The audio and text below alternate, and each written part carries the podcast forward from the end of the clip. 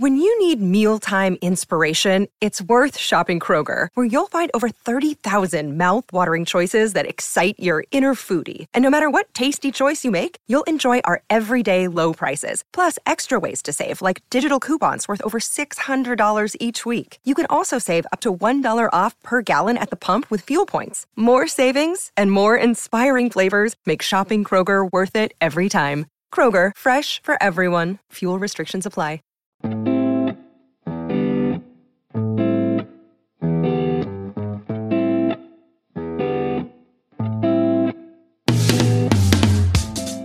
Hey, Alex here, and you're listening to another episode of the Market Adventures Podcast. Today's Thursday, April first, and I've got some great news, and it's not an April Fool's joke. I'm buying real estate in Miami for the first time. I'm going to tell you all about why and some details on what I'm looking for, so stay tuned.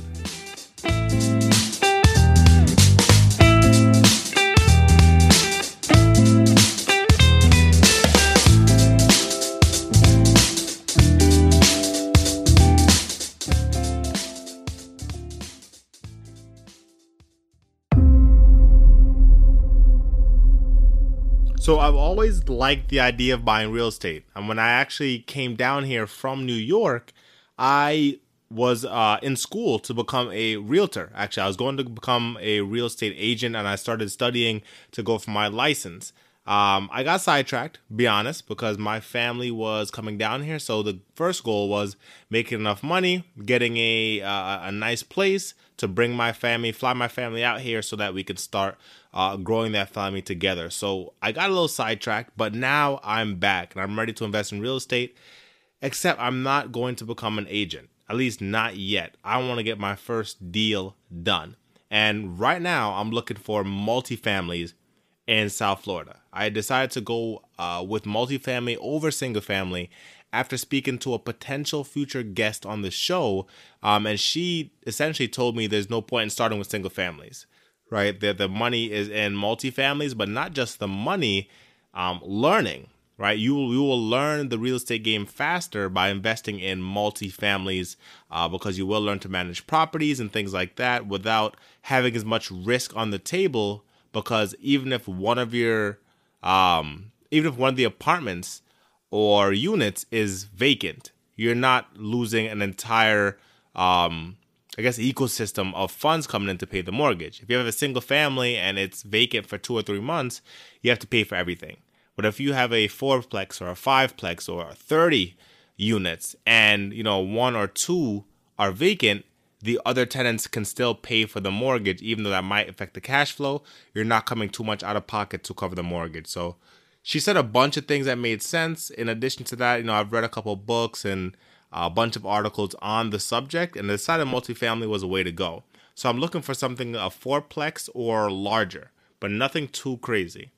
I want it to be big enough, right? To, and the key here is to be challenged, right? I want to learn as much as I can about this whole Uh, this whole industry with my hands on it, though, right? Not the books I've read and things like that. I want to learn with my hands on it. So I want it to be big enough that I can be challenged, but not too big, because I also don't want to be overwhelmed.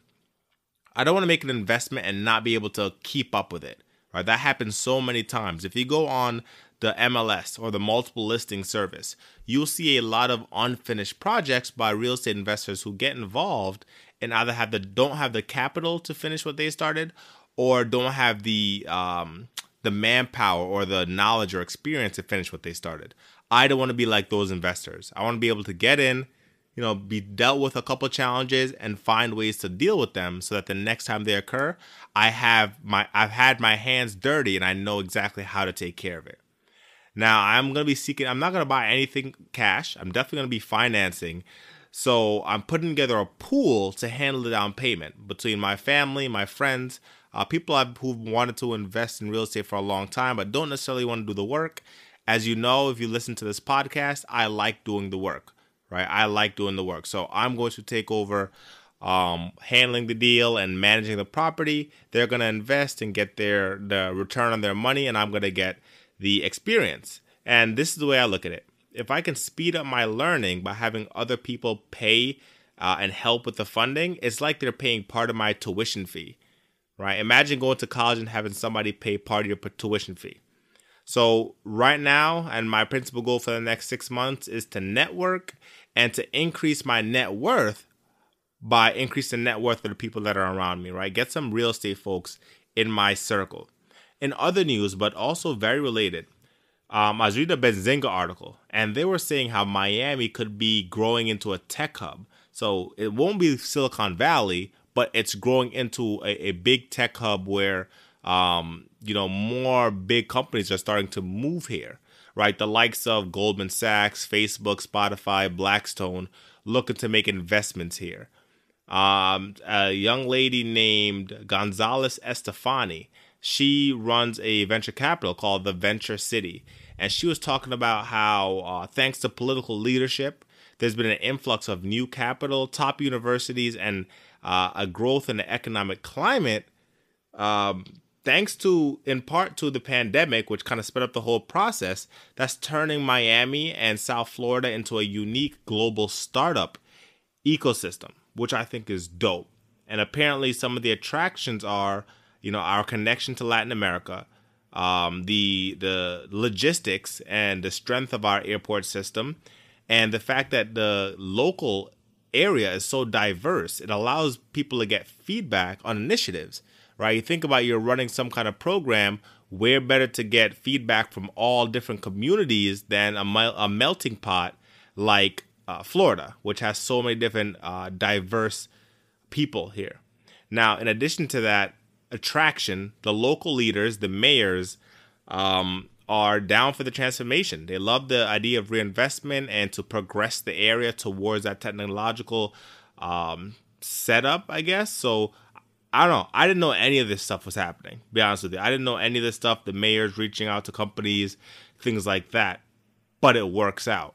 So I want to put myself in a great position to take advantage of any potential shifts coming, right? I want to get my experience in the real estate game so that should something happen in the future where I can take a look at property and move into the commercial space and things like that and put myself in that industry, I can be able to, again, position myself to take advantage of any opportunities that present themselves, be it um, stock-related, real estate-related, or, again, just increasing um, the people and the information, the knowledge, and the net worth of the people in my circle. So it is not, you know, directly stock-related, but, again, all of these things circle around, right? The idea of money and experience and knowledge, and the biggest thing, value. Right? If I can bring value to this marketplace, to the real estate marketplace, and also bring you value here on the show as I start putting my hands in the real estate game, everybody benefits, and I benefit because I'm learning and experiencing as well.